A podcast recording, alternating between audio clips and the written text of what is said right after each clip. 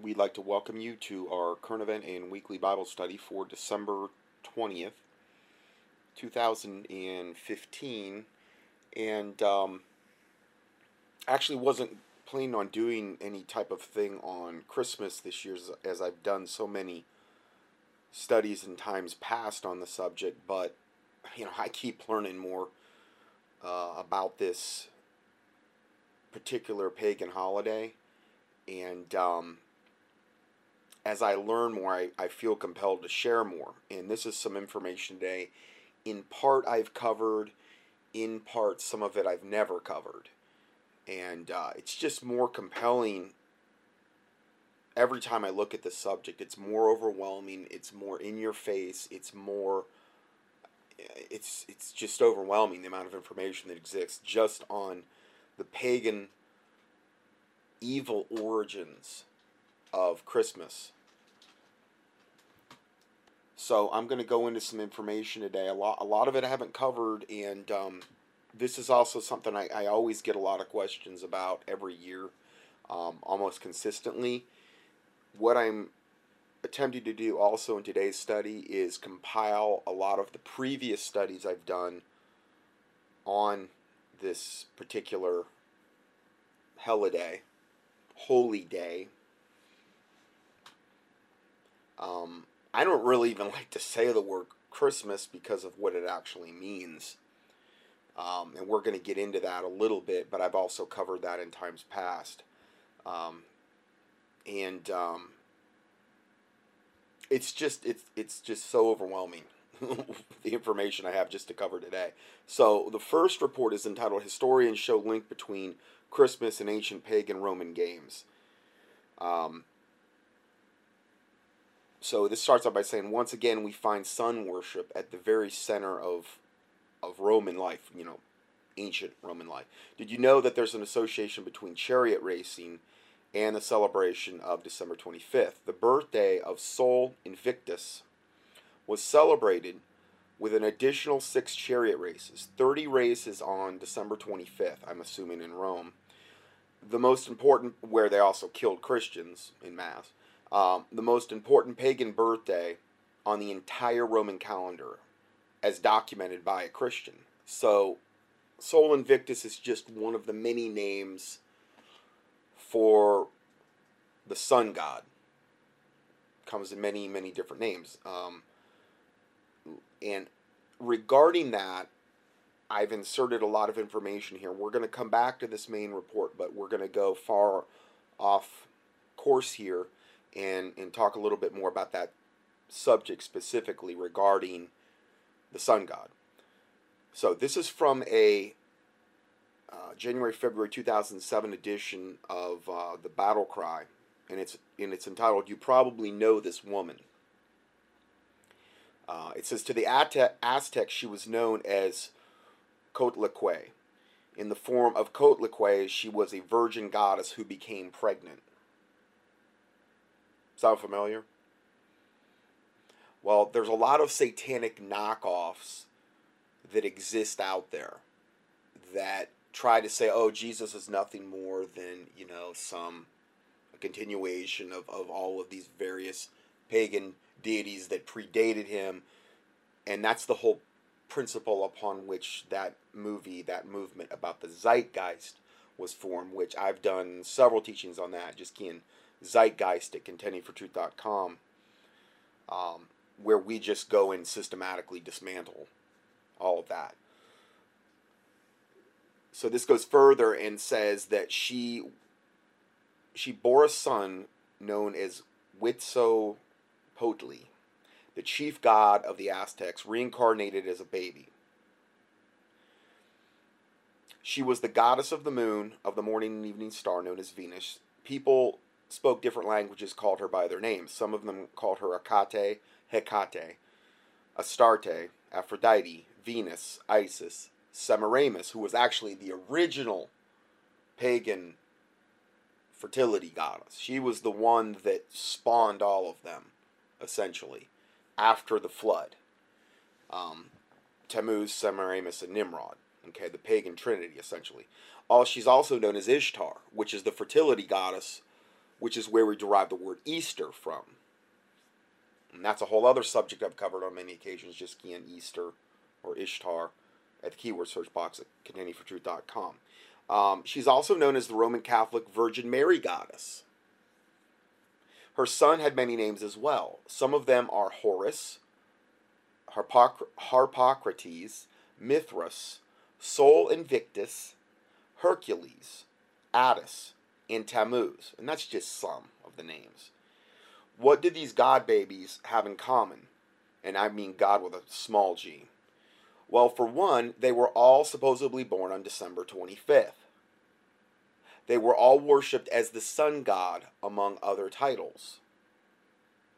So, what, and again, we're going to see this, but what the Catholic Church has done is taken the birth of the sun god, originally, the uh, original granddaddy of them all, going is back, you know, as far back as where this started. You go back to Tammuz, okay, ancient Babylonian mystery religions, all of the cults and, and evil majority cults that have spawned in the on planet Earth come from there. The Babylonian mystery religions, Semiramis, Tammuz, and Nimrod.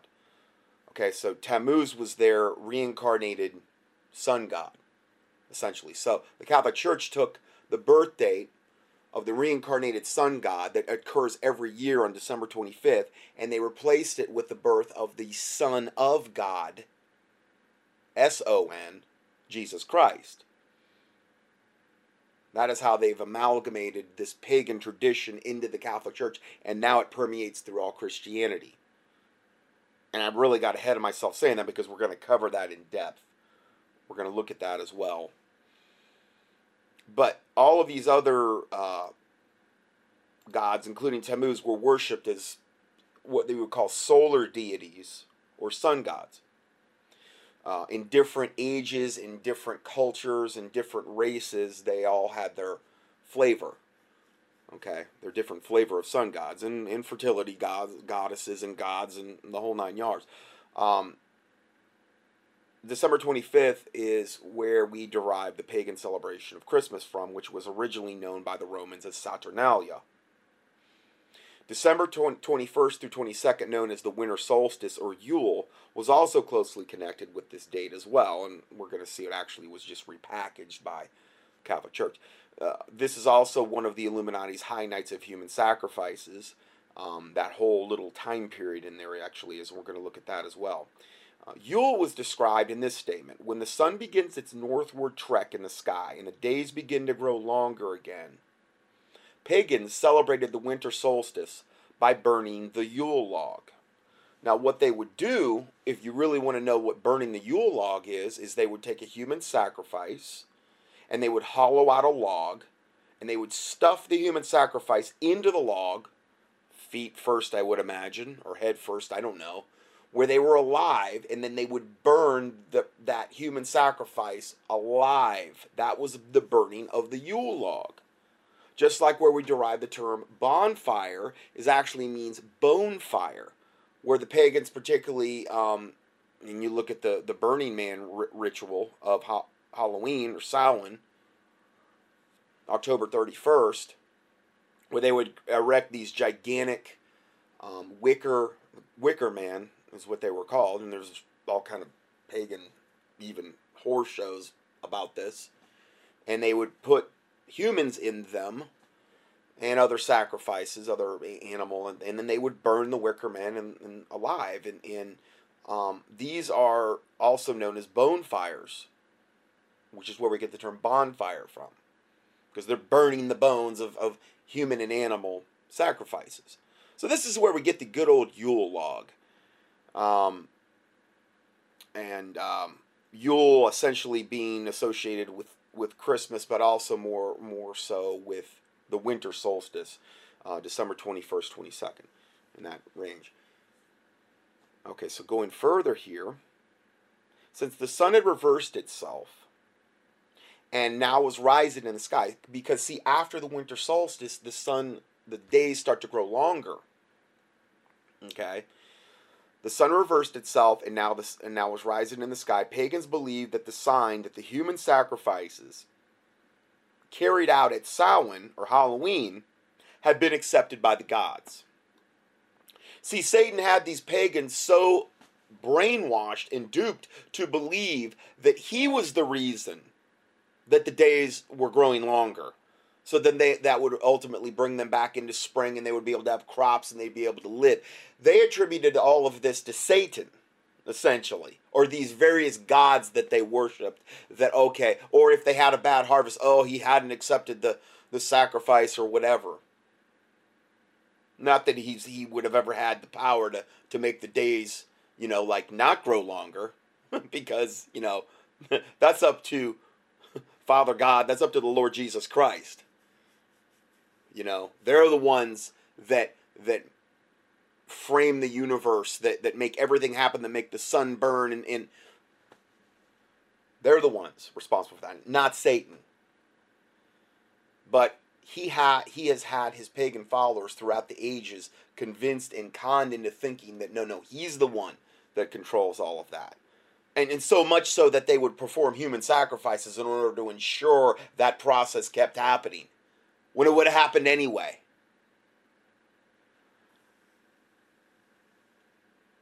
Uh, that always just offends me. That, that, I mean, all of this is offensive information, but it's like so offensive to think that, you know, the devil had all of these pagans thinking that you know, and and does to this day,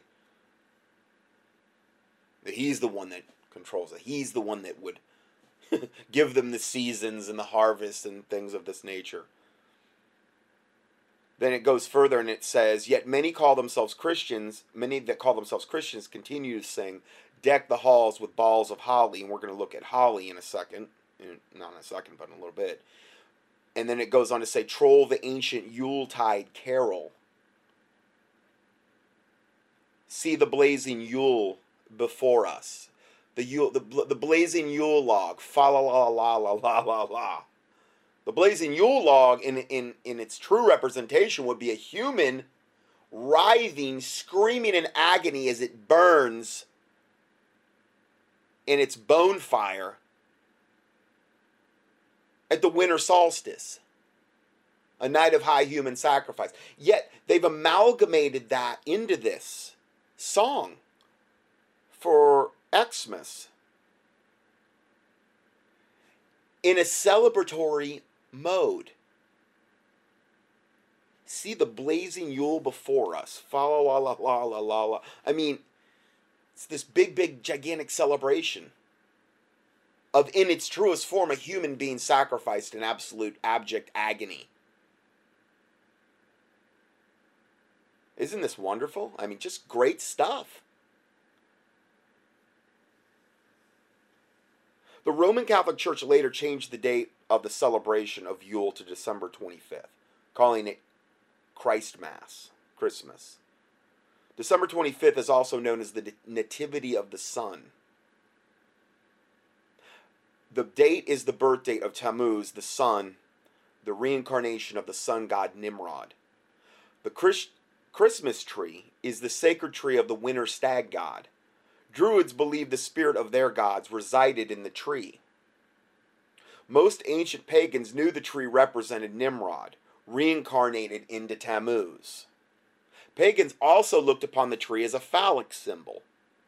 December 25th is also known to the Romans as Saturnalia, a time of deliberate debauchery. Drinking through repeated toasting, known as wassail, was a key to the debauchery of the celebration. I have also read that it was like a time where anything goes. You could have sex with children, whatever you wanted to do. It basically could happen on December 25th, that time era. Fornication was the symbolized by the mistletoe, and the entire event was finished with a great feast, otherwise known as the Christmas dinner. Even the name Christ Mass is pagan. Christi meant Christ, while Mass meant Mass. Since all pagan masses are commemorating death, the name Christ Mass literally means death of Christ.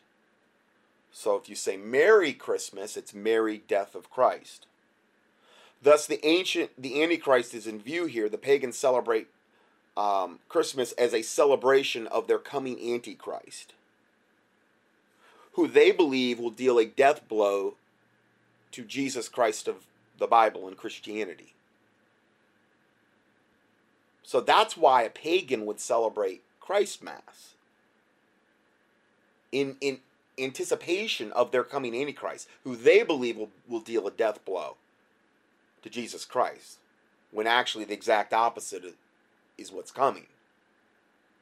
Now, if we actually look at it on a pagan holiday standpoint, on a pagan holiday calendar, we see December 22nd, uh, winter solstice, Sabbat festival. What is the type of, of pagan celebration? Like, okay, what is the Illuminati doing on December 22nd? And again, I present this stuff for us to, to pray about it regarding the, the human sacrifices that are upcoming regarding December 22nd, 24th, um, 25th, this type of thing. Uh, what type of, of celebration? Okay, well, as far as the type, they would have orgies on Yule, on the winter solstice. Um, I, I, to, to keep it as, as clean as I can keep it, it would be um, all types of sex with sodomy would be the type of orgy that they would have. This is from a pagan calendar I'm going off of. Uh, and who would be the participants? Any age, male or female, human or animal. So this is the type of debauchery we're talking about that would go on in witchcraft ceremonies, Illuminati ceremonies, the dark arts, whatever you want to call it, all across the planet.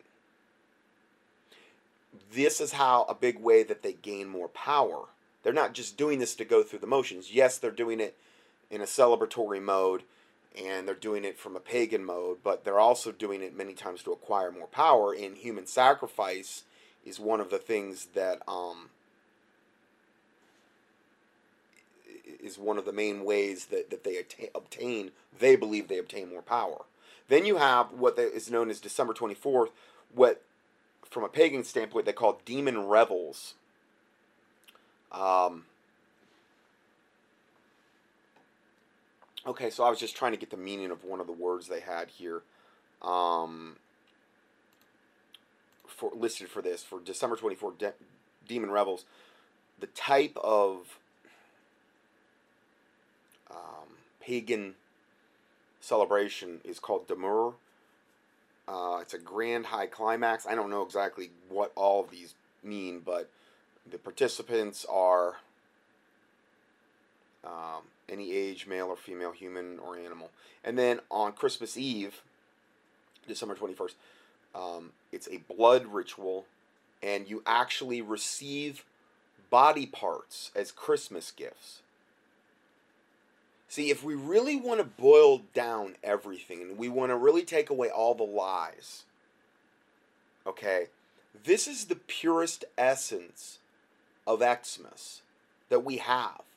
This is where it all started because it was a pagan celebration from its very inception.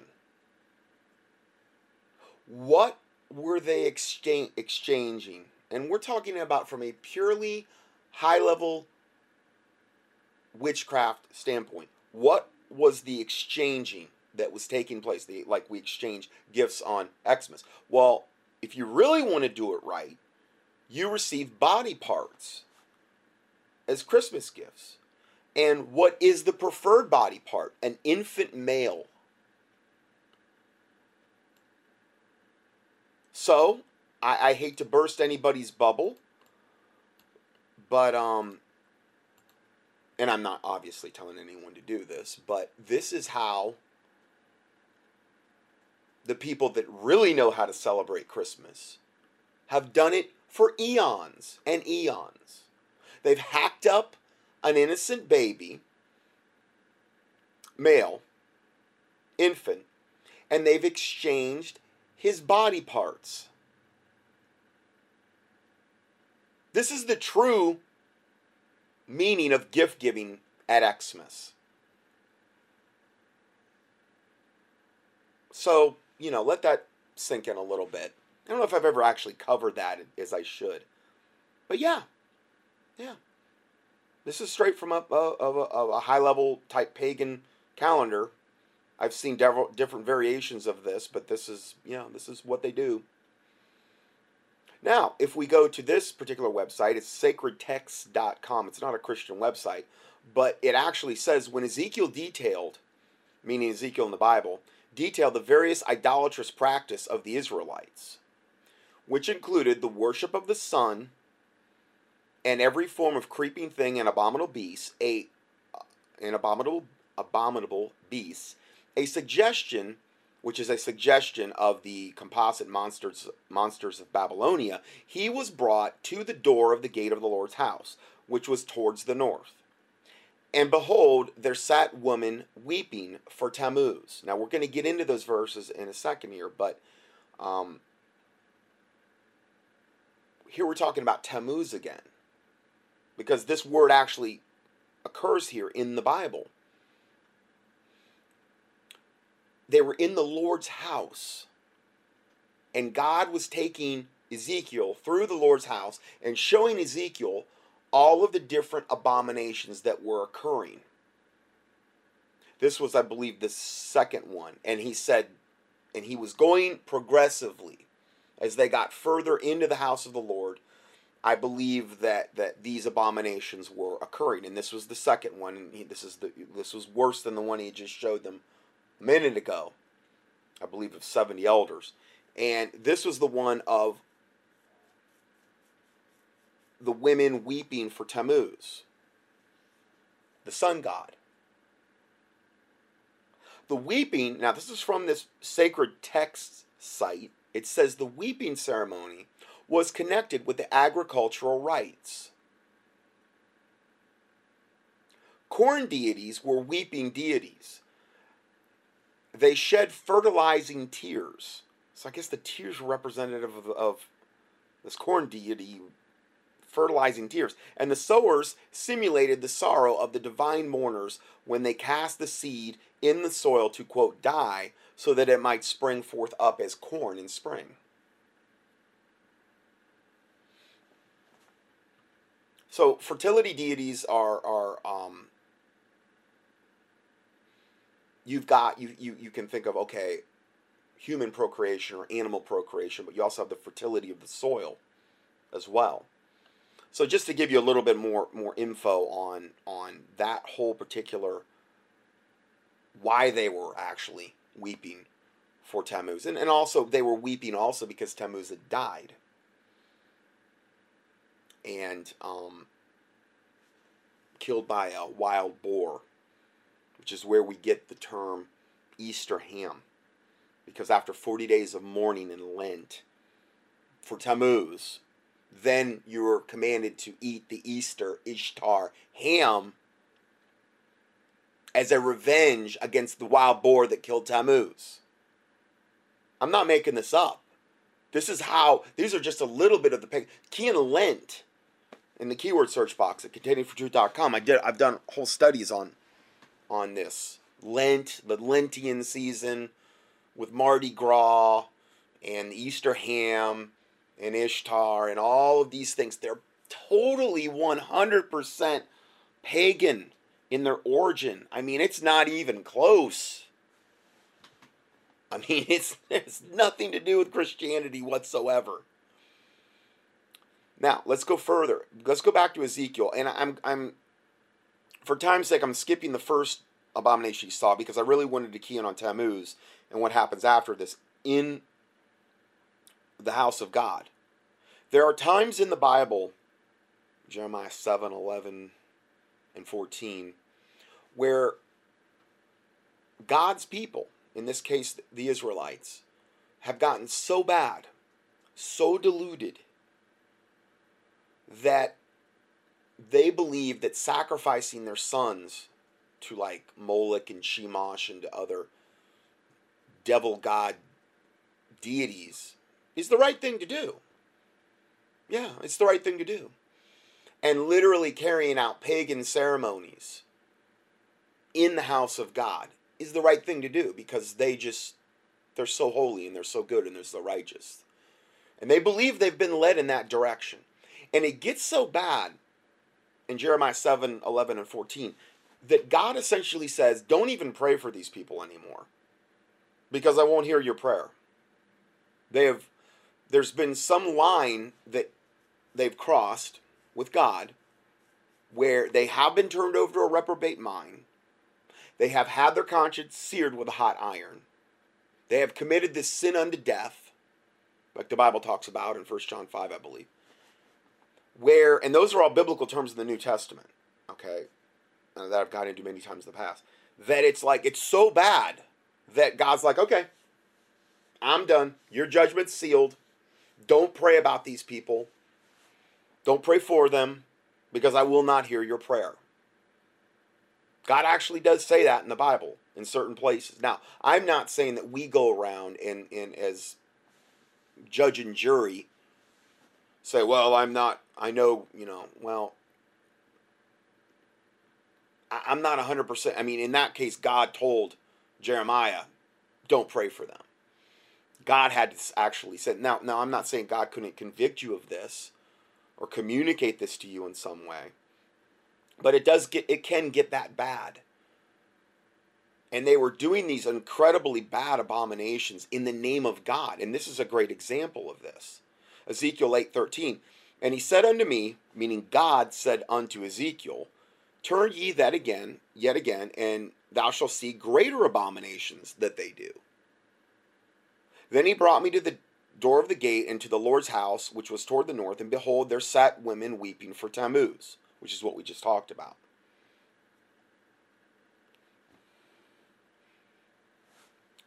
Going further, then he said unto me, Hast thou seen this, O Son of Man? Turn thee yet again, and thou shalt see greater abominations than these. And he brought me into the inner court of the Lord's house, and behold, at the door of the temple of the Lord, between the porch and the altar, were about twenty five men, with their backs toward the temple of the Lord, and their faces toward the east. So they were facing east. And they worshiped the sun toward the east, which is exactly what they do with an Easter or Ishtar Christian sunrise service, isn't it? Exactly the same thing. Then he said unto me, Hast thou seen this, O Son of Man? Is it a light thing to the house of Judah that they commit the abominations which they commit here? For they have filled the land with violence, and have returned to provoke me to anger. And and lo, they put the branch to their nose. I'm going to talk about that in a second. So it says, they commit the abominations which they commit here. Isn't I mean I'm sure on on on a lot of satanic levels behind closed doors at night in churches all across America because as I've said before the number one job kind of like for a lot of pagans dream jobs is to be a pastor because it's the perfect cover they're not suspected, and yet they can do more damage for the forces of darkness, for Satan, their master. They can do more damage in that position than just about any other place. So, right now, the ranks of pastors all across this country and in the world, it would really be interesting to know, and only God could reveal this, how many pagan, satanic plants are behind the pulpit, leading large churches, and, and, and almost, I would almost say universally, at the top of these big televangelist guys and the ones that have the real big churches like Rick Warren and Joel Osteen and these types, Benny Hinn. These people aren't just deceived and deluded, they are literal Satanists. And I've documented this over and over on all on a lot of the evidence that really heavily points to that. Um, that Toronto Blessing Unmasked, if, if you look that up on YouTube, you'll see my copies of my only tapes that I sent to a listener in Europe that he actually put up online. It was like you couldn't find it anymore, and uh, it's 20 hours of footage on just the charismatics, and this it's, it's dated and it's copies of copies, so it's not the greatest quality, but you can see a lot of things up there that'll blow your mind. And you know what? I showed that to about eight or nine people that came out of the charismatic church I was at. After I came out, God showed me. The first thing He showed me was about the King James Bible. When I got a hold of that, that the King James Bible was the Word of God, it's like all of a sudden it got my eyes open to all the other stuff that was going on there that I was just like blind to before. That's why I'm so big on the Bible version issue. What Bible version are you reading? Are you reading one that's from a corrupt Catholic manuscript? like basically all the Bible versions are, other than the King James. Yes, there's a few ex- exceptions, but they're still corrupted. Um, when I got my eyes open about that, it's like all of a sudden he started showing me all the other stuff. And, and another thing that was presented to me about the same time range was this Toronto Blessing Unmasked, how these guys are literal Luciferians. They're literal Satanists. Copeland and Hagee and, um, well, not, well, Hagee's terrible too. Anyway, I've done whole studies on him, just keying his last name. Um, but I mean, it's it's staggering. It's really really sobering when you start to realize this. Now, in this day and age, the representation for I guess and I don't want to give a parallel because there was really only one you know, temple of God in Jerusalem. Okay. But the modern day church would be a place where would a modern day Christian should be able to go and fellowship and, and worship the Lord and these types of things. And you wonder how many of these Satanists are actually behind the pulpit in these places and how many Luciferians and how many witches and warlocks have infiltrated these churches. And I've seen interviews of ex witches and warlocks, and that's what they were. They all said the same thing. Yes, we were assigned, we were in a coven. We were, we were in a coven of 13 other witches, and we all had our assignments, and all, all of us were assigned to different churches. And, and particularly, we were assigned to the churches that um, the ones that were winning the most souls or doing the most good work for Christ, they would find them out and they would send people in there, and the women would try to seduce the pastors and seduce other men there and, and, and cause division on and, and the guys would do you know try to break the church and split the church and, and get in there maybe become pastors or, or maybe become an elder or deacon and do as much damage that way. As subtly as they could though because they didn't want to like go in there with a black coat cloak on and a you know, athame knife with dr- blood dripping off it. They didn't go in there like that. They went in like they were one of them. Usually, you know. Um, so this is going on all over all over the world. And when I when I read this verse and it's and it says here in Ezekiel eight seventeen, he says, "Is it a light thing to the house of Judah that they commit the abominations which they commit here in his house in the house of God?" Essentially, for they have filled the land with violence. So, in other words, when this stuff was going on in the house of God and they had defiled the house of God, which is what they were doing here, they were defiling it. What what was the byproduct of the of the earth around them, of the land around them? It filled the land with violence. See, it had spiritual implications for the land around them. Isn't that interesting? Because they weren't doing anything per se violent in any of these descriptions. The women were weeping for Tammuz. The other guys were having their own little Ishtar sunrise service. Okay? Um, but the byproduct, the fruit of that, was that the, the land was full of violence. And, and aren't we seeing that more and more all the time now? The land is being filled with violence. I mean, you look at what ISIS is doing in, in, in Islam and the Muslims and then you have the the the the gangs and you have all of the drug use and and and so many of the shows are are um, the TV shows promote that as well violence. And we're going to have more and more of that as the church continues to deteriorate and become compromised. And again when when you're yoked up with the government and the government's giving you your literal right to exist as a 501c3 corporation, having to adhere to all the IRS guidelines, basically getting your right to exist through the IRS. There's no Bible for any of that. Well, then you have a church that's already compromised to a gigantic, huge degree. They're not They're using false Bible versions. And so the church has essentially effectively been gelded and is asleep for the most part. And they are committing abominations in the church by doing this. So we should expect to see the land filled with violence, according to this verse. It should be a byproduct. And we are seeing that. then it says, And they have returned to provoke me to anger. And lo, they put the branch to their nose. Now I'm going to I'm going to show you what that means actually. Well, I'm going to finish this and then I'm going to go back and we're going to look at this last part. It says, Therefore will I also deal in fury so, see, this is the result of what is going to happen in this environment. Are we any better? I'm not really talking about my listeners so much. I'm talking about the people that identify themselves as Christians in America and in other countries. And, and I'm not going to say all other countries, uh, but I know America and Canada and a lot of these, you know, Europe, beyond lukewarm. You couldn't even get saved if you tried totally beyond politically correct. They won't offend anybody. They're not going to make any fuss about all the, the, the millions of aborted babies, the 100,000 plus babies that are aborted every day worldwide. 100,000 every day plus aborted worldwide.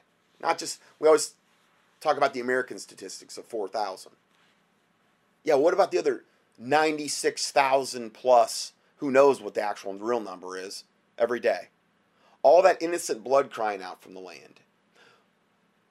God's judgment has to happen at some point. And because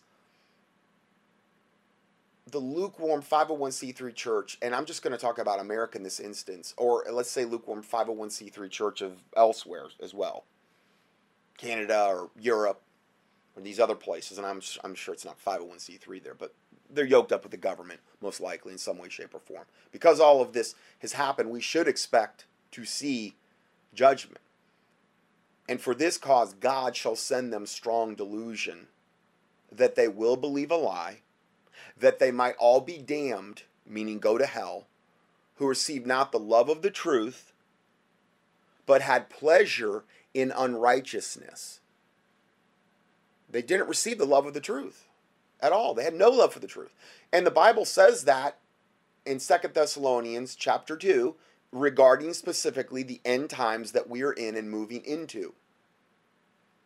This is very, very um, scary, sobering stuff when you really start to think about it regarding the church in particular. So, if we go to some commentaries regarding these last a couple passages here about this. I found a couple commentaries by pastors, and this is entitled "The Worship of the Sun by the Priests." Here is the climax of the abominations witnessed by Ezekiel in the vision. The head of the 24 courses of the sacred priesthood, led by the high priest, making up 25 men mentioned here. And when it says, um, and this is where I, the, the verse I just read uh, at the temple of the Lord between the porch and the altar were about 25 men with their backs toward the temple of the Lord and their faces toward the east, and they worshiped the sun toward the east. They were not only worshiping the sun, but they were doing so in the very temple of God. Man, talk about no fear of God. Whoa. You know, the fact that God didn't just strike them all dead. no fear of God whatsoever in the temple of the seat of divine majesty, in the temple, the seat of divine majesty was at the west, perhaps appointed for this very purpose to guard against the idolatrous adoration of the rising sun. I mean, I'm sorry, I'm just, I've never had a big temptation to worship the sun, but I guess. But you know what it is, though? If you really think about it, it's not where did the where does that temptation come from? It would come from a devil or a demon or a fallen angel that would be steering that person to sun worship or possibly possessing that person, giving him this unbelievable desire. And the devil went so far as to say, you know what? I really want to be worshiped and, and you're worshiping me, and that's all well and good. But I want you to go to the temple of God in Jerusalem, and I want you to do it there because that's where I need my adoration to come from. It's the same reason that the Antichrist is going to go into the temple, the rebuilt temple, okay, in Jerusalem. That's coming. And he is going to commit the abomination of desolation. Where he goes into the Holy of Holies and basically proclaims himself to be God. That's coming. Jesus Christ predicted it in Matthew 24 and elsewhere. So that's coming. That's going to happen. Satan is always, I think, the pinnacle of what Satan wants to do to try to, you know,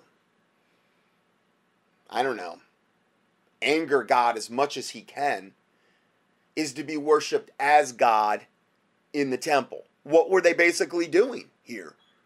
Well, they were having their own Ishtar, basically sunrise, worshiping the sun god. I don't even know whatever deity they might have been referring to him as. Probably it would have been Nimrod. Because Nimrod was basically, Tammuz was basically the reincarnation of Nimrod. In essence, in a way, his son. But really disgusting how all that transpired. I'm not even going to get into that, but supposedly transpired. But Nimrod was probably, there's a good chance that's who, who they may have been praying to. With their backs toward what was known as the seat of the divine majesty in the west in the temple, praying to probably Nimrod, the sun god. Whoa. I mean, I can't imagine anything you could try to do more to provoke God than this.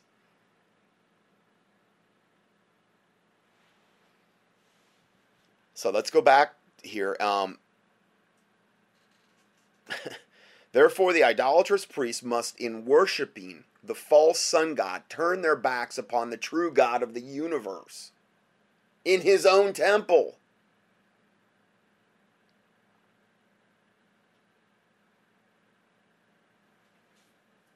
So it's it's pretty scary, but you know, you go back to Ezekiel 8:18 it says therefore will I also deal in fury. Mine eye shall not my eye shall not spare neither will I have pity.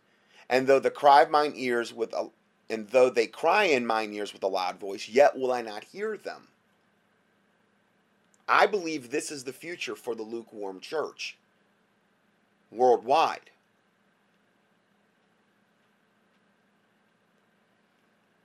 They are going to deal with God's fury. He says, his, his eye will not spare, neither will he have pity. I mean, I was caught up in all this garbage. I wasn't even raised a Christian. Went to Lutheran middle school, Catholic high school. Never really heard about salvation in either of them. Not that I can recall lived like a heathen. My mom was into yoga. My parents were both party animals. I was a party animal. Went to college. Then, after I got saved, though, I got immediately off into, you know, charismania. I had to, but you know what? In the end, God had me let me figure this stuff out or start to figure it out enough where I could come out from among them and be separate. And again, that's what really kind of was the reason this ministry all started. I wanted to help other people because I knew what I had come out of. But I look around and it's like you got a church on every corner here in America, basically. All these different denominations. None of that's biblical. There's, there's no Bible for denominations, this schism that exists that is just the norm. 501c3 corporate entities all reading their false Bible versions, bringing in all kind of worldly programs, doing nothing to really push back against evil or very little. So many of them so deluded, so deceived, and content to stay that way, seemingly. This is what it seems like is the future for the lukewarm church. Therefore will I deal in fury, mine eye shall not spare, neither will I have pity. And though they cry in mine ears with a loud voice, yet I will not hear them.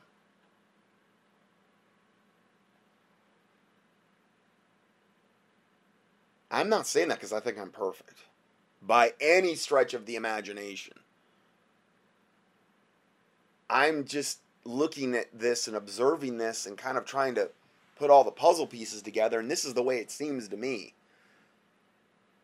And again, this is the big reason I have this ministry, so people will wake up to these things and will come out and and um, because I really do also believe that when it says he will not hear them, a lot of the people in these churches right now, he's not hearing their prayers because of what they're yoked up with, because of what they're engaging in and participating in. Then it goes on in uh, another commentary about this where it says they put the branch to the nose. They put the branch to the nose. And, and again, I'll read a little bit more of that verse. They commit abominations which they commit here, for they have filled the land with violence, and they have returned to provoke me to anger. And again, they were literally in there. It's like they were trying to provoke God in the very temple of God.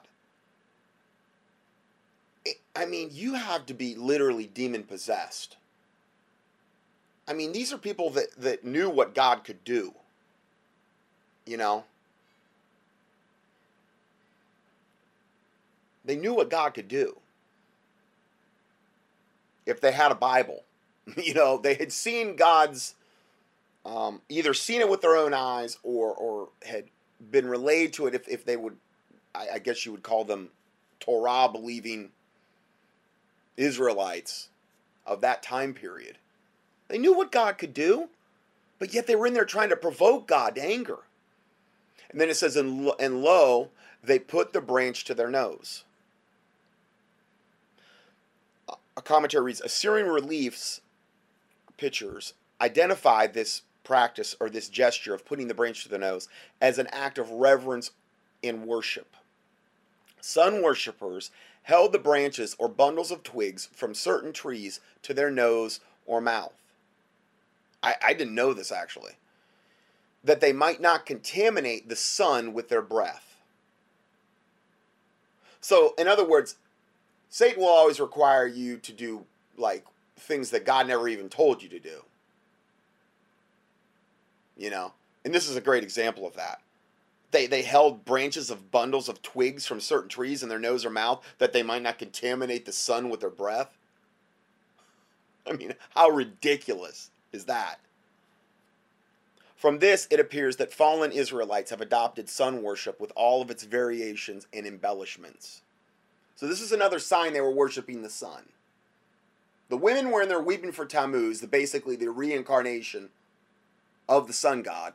He's reincarnated every year on December 25th. Nimrod, the flat out sun god, they were probably praying to when their backs were to the west and their faces were to the east. I mean, just some really crazy stuff they were doing. Now, back to the main report that I started out with. Over 200 years after the, name, the time of Christ, in supposedly Christian Rome, and there's no mention of the birth of Christ on that day. Now, I don't see how you could call it Christian Rome. Okay, I wasn't Christian. Never. I don't think it ever has been. But this commentator said that there's no mention of the birth of Christ on that day, though. 200 years. The early church there, they didn't celebrate the birth of Christ at all. They knew better. You know, they just knew better. Christ never commanded any of this. But it's no coincidence they weren't celebrating his birthday. Our forefathers knew that Christmas was had nothing to do with Jesus. It was illegal in England. It was outlawed in New England from 1649 to 1648. It was condemned for its pagan roots by the Puritans, the Methodists, the Quakers, the Amish, the Presbyterians, and the Baptists. Ones that actually finally got the memo. Not all of them, but some. It was made a legal holiday in Massachusetts in 1856. These are easily confirmed facts that theologians are well aware of, but choose to totally ignore. And this is another thing that's taught in the cemeteries or the seminaries. This is another reason that God will bring judgment down on the lukewarm church. Because they celebrate all these pagan holidays in the churches and Christianize them. It's kind of like they're trying to provoke God in his own house, just like these pagan Israelites were doing, weeping for Tammuz and worshiping the sun. The lukewarm churches are kind of doing the same thing, aren't they?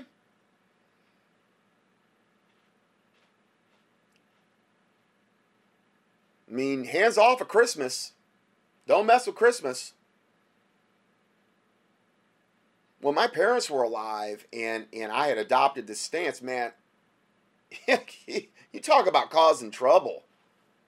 Caused a lot of trouble with my parents. And I'm like, well, I'm sorry. I'm not doing it anymore. It will cause people to hate your guts.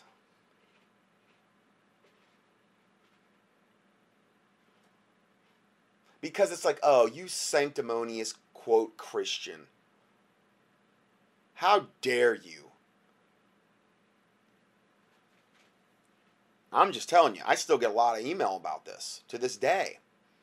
People struggling with this. And hey, listen, I know I've been there. I did it. You know, us moving up here to North Carolina, that was another blessing because I didn't have to deal with that anymore. I had been resisting it for a number of years, Ishtar and in Christmas and whatever. And you know, but I had already been doing that though. I, had already been, I, I, think, pretty steadfast regarding that. And then my both my parents passed away within a year. But I know, I know it's not easy. I know it's not easy, but you have to understand this is this is Satan's tactic to get you compromised. I mean, how are we going to participate in this and then ask to get our prayers answered? Or ask for God's blessings and things of this nature. This is something that could greatly hinder God's blessing in your life. This is definitely a weak link in the chain. You know, I'm just saying. And again, was December 25th the birth date of Jesus? No, it was not. And our forefathers knew that as well. I did a whole teaching on this, and I, I give you those links later. Um, so, how is it possible that this pagan festival has become one of the major components of traditional Christianity? This is a great point. There is one very good answer for that question. Time is the ally of deceit.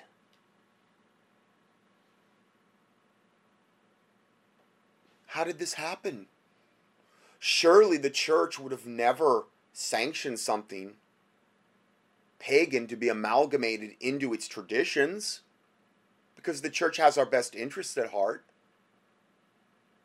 Cursed be the man that trusteth in man and that maketh flesh his arm and whose heart departeth from the Lord. Jeremiah 17 5. But it feels so good. We're all together, even my my unsaved family members, and we're all we, we can all have a time where you know, we set aside our differences and this and that. Be not unequally yoked together with unbelievers. For what communion hath righteousness with unrighteousness? Come out from among them, be separate, saith the Lord, and touch not the unclean thing, and I will receive you. But I don't feel during that time of year there's anything wrong with with with um, Christmas and all of its traditions. The heart is deceitful above all things and desperately wicked. Who can know it? There is a way which seemeth right unto a man, but the end thereof are the ways of death. These are all Bible verses.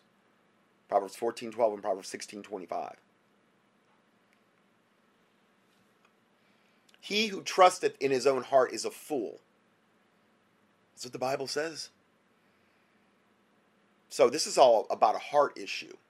And it's hard because if you go back to when, if you were, let's say you were even a Christian and you grew up in a household that celebrated Christmas and, oh, Christ is the reason for the season, and we go out and we can reach people during this time of year that we can't reach at other times. That's their justification, one of the many. So, time is the ally of deceit.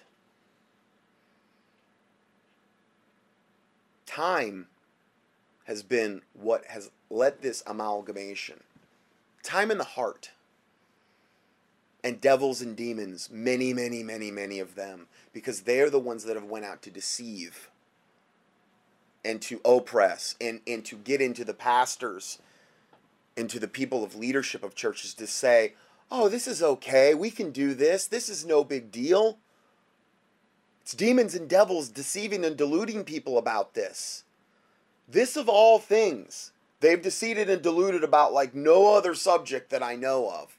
That with that tries to portray itself with a Christian veneer, tries to come off like, oh, well, actually, you know, it's really a Christian thing. It's the birth of Jesus Christ. How could it be bad? It's an absolute pagan admixture, melding and mixing of, of all types of paganism with some pseudo veneer of Christianity. You want to stay away from it. I'm just saying. Um, so that's all I can get into this part. So I'm going to go ahead and end part one here, and we will go to part two next.